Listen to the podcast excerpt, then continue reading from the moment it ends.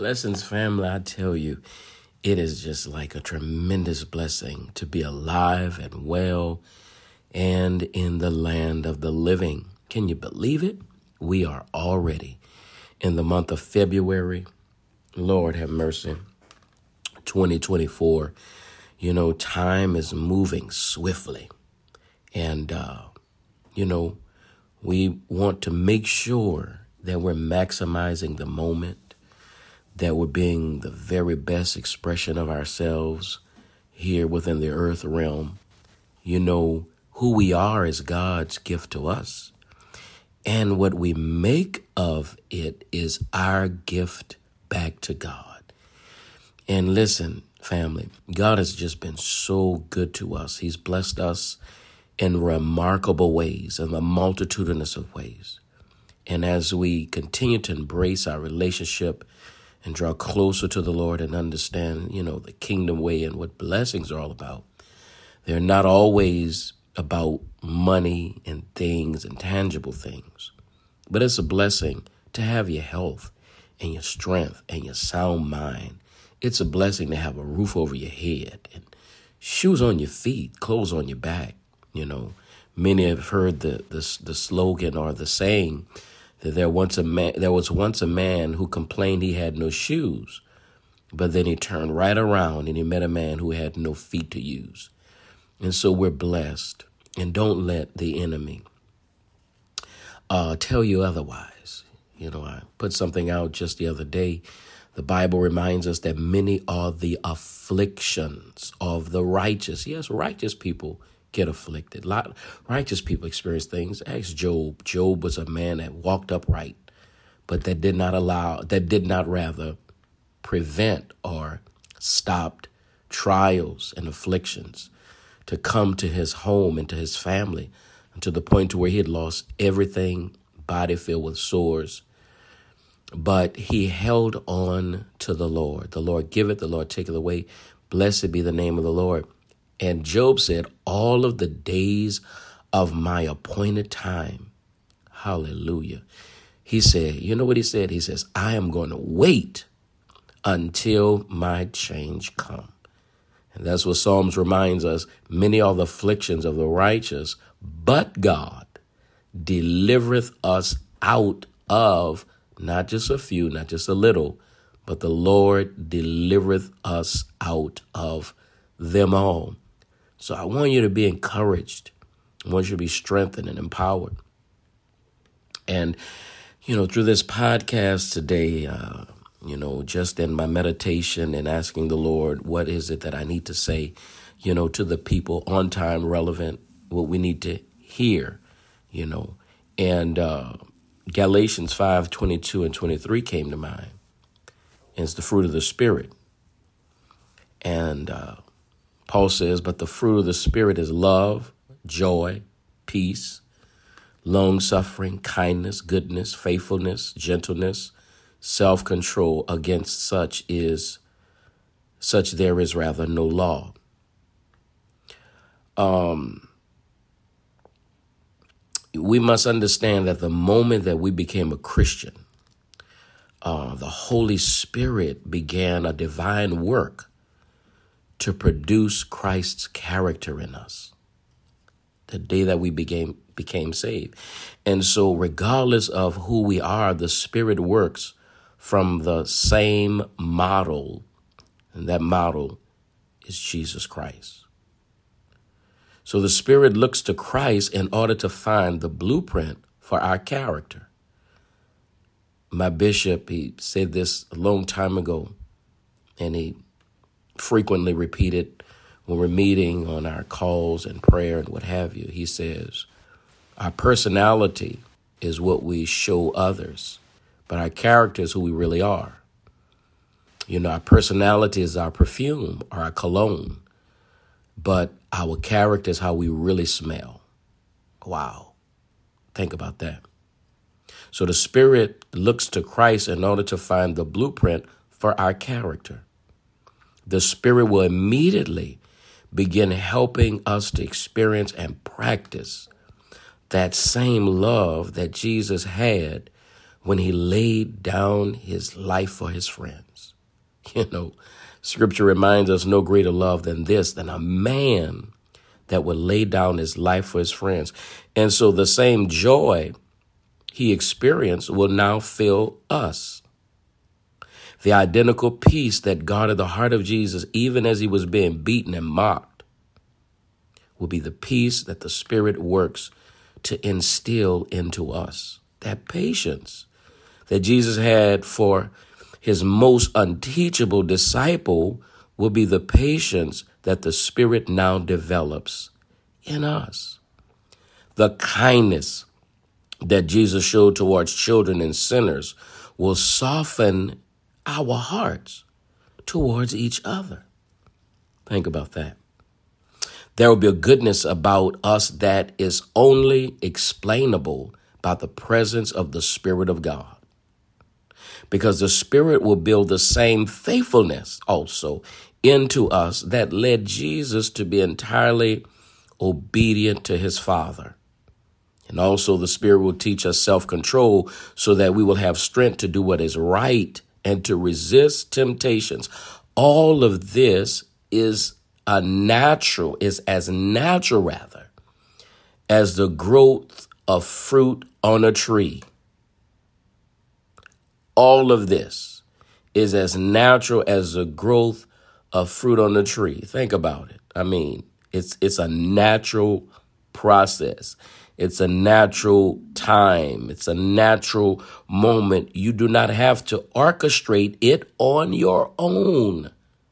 You know the tree by the fruit that it bears. Our fruit is in the root. Who is our root? What is our root? Christ. Christ. The hope of glory. Christ, the solid rock we stand all of the grounds are sinking sand. It automatically begins the moment that we become a believer. How quickly it happens depends upon how completely we yield ourselves to the Holy Spirit's activity. That is what identifies us and bespeaks of who we are in the earth realm, the fruit of the Spirit not the fruit of the world, not the fruit of the flesh, but the fruit of the Spirit. And that is what? Love, that is joy, that is peace, that is long suffering, kindness, goodness, faithfulness, gentleness, self control. All of these, Galatians 5 22 through 20, we see it. It's the hallmark of who Jesus Christ is. As Christ is, so we in this earth realm. And even as Jesus saw and began to share with the people in effect of what would be the sum total and the model as it relates to his life in giving his life. He said, Watch this. Except a grain of corn falls into the ground and die, it abides alone. But if it dies, it will bear much fruit. And so, how quickly the fruit of the Spirit is, is evident in our lives. You know, God wants us to be loving, not hateful, and thinking, you know, negative and what we can conjure up to get somebody. He wants us to be filled with joy. Hallelujah. Not sorrow. He wants us to be filled with peace the peace that passes all understanding, which will guard our hearts about. He wants us to be long suffering, which means don't be so short patient and short tempered with people, other people, but then you want them to go the long extra mile for you. Think about that. He wants us to be kind to one another, to others.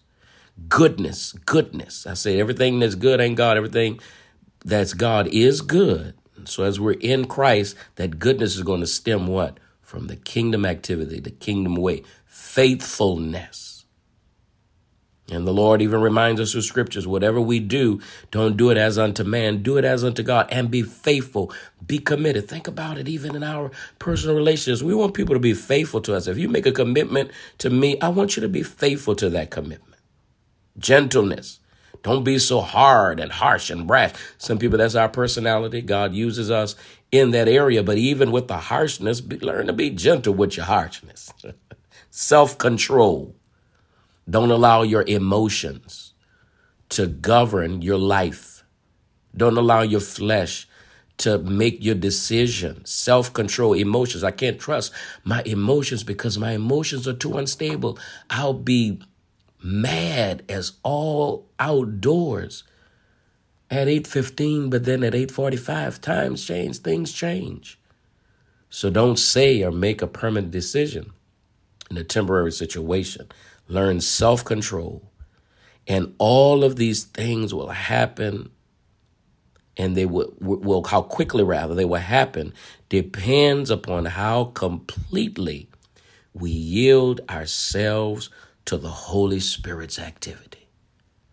It's a lot of things we got to contend with today, saints of God. So many choices, so many options, so many things that are actually wolves in sheep clothing that are really making a lot of people think that it is the best thing for them. And all along, the Bible says, be careful because outwardly it appears to be right, but inwardly it's a ravening wolf waiting to destroy you.